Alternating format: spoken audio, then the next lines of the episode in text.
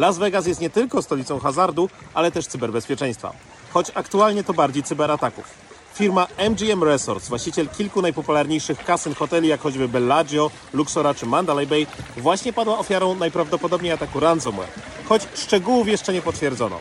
Ich cała infrastruktura IT leży i kwiczy, wliczając to w system rezerwacji hoteli czy biletów na organizowane przez nich eventy.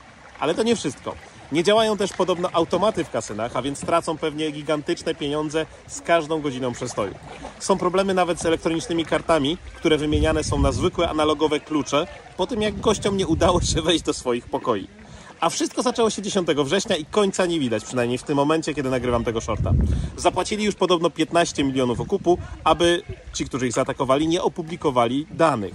W sumie no to stać ich, ale żadnej gwarancji, że tego nie zrobią, nie mają. A to wszystko niedługo po zakończeniu Black Hata i Defcona, bo